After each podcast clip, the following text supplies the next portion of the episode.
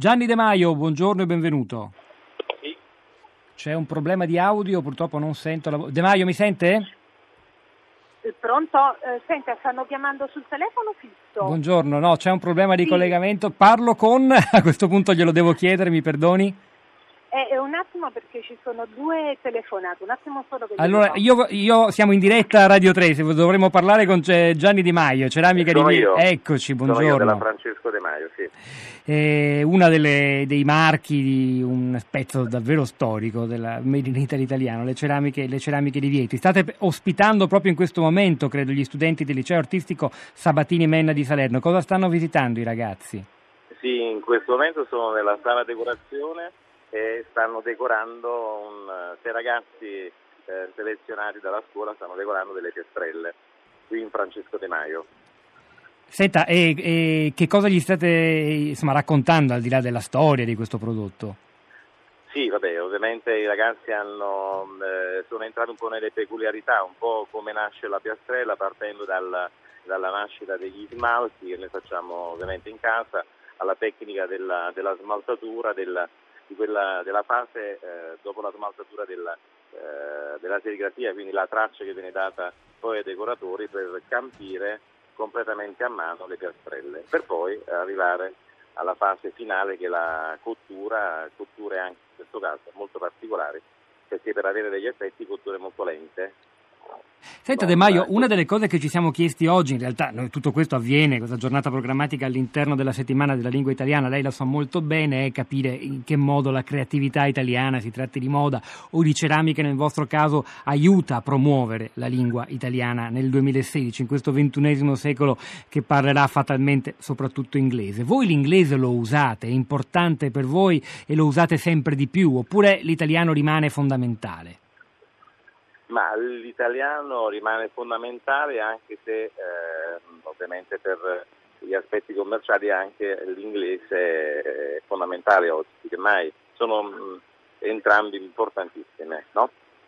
E sono entrambi importanti. L'importante era capire se, diciamo così, l'italiano sta cominciando a perdere terreno anche in una produzione così tradizionale come la vostra.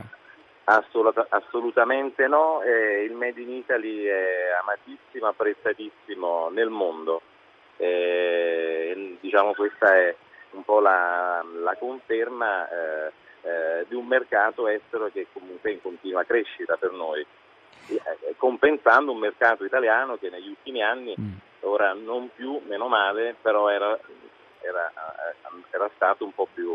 Uh, lento, no? Diciamo così, il crollo, dei consumi, il crollo dei consumi interni durante questi otto nove anni di crisi economico-finanziaria vi ha forse portato anche voi a parlare un po' di più inglese? Eh, sì, sì, in sostanza sì, eh, meno male, perché i mercati esteri hanno aiutato, hanno compensato quello che era una, una mancanza, un calo del mercato nazionale. E del resto questa è la più storia dell'industria italiana di questi ultimi dieci anni, l'export è stato l'unico canale che ha visto sì. il, il segno più rimanere. Abbiamo recuperato sì. anche una studentessa, Anna Lodato, diciannove anni, del liceo artistico Sabatini Menna, che è proprio in visita delle ceramiche Francesco De Maio. Anna, buongiorno. Buongiorno.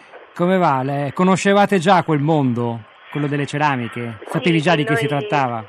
Sì, noi uh, veniamo proprio da un liceo artistico e di design ceramica, quindi qualcosa già la conosciamo, anche se comunque in, cioè in questa fabbrica che abbiamo visitato oggi è tutto un altro mondo. Sono dei macchinari che comunque aiutano molto il lavoro, mentre noi siamo un po', usiamo molto di più il manuale. Mm. E quanti di voi, credi, finiranno per lavorare in questo settore? A te piacerebbe, per esempio? Non lo sai ancora? Eh, io sinceramente ancora non lo so, però molti di noi comunque sognano di continuare a, a coltivare questa nostra passione. In Italia o all'estero, Anna? Dove preferiresti? Beh, eh, io preferirei sempre in Italia perché comunque è il mio paese, quindi eh, preferisco rimanere qua, però anche all'estero comunque ci sono tantissime opportunità, soprattutto per i giovani. È sempre di più, infatti. Grazie Anna Lodato e grazie a Gianni De Maio. Vi ricordo ancora gli hashtag di questa giornata molto speciale, Giornata Programmatica, e poi l'hashtag Parole Fuori Moda. Noi stiamo per fermarci soltanto per un paio di minuti per ascoltare le notizie sul traffico, ma tra poco ritorniamo per ascoltare le vostre voci e i vostri commenti sui social network nella nostra piazza. A tra pochissimo, dunque.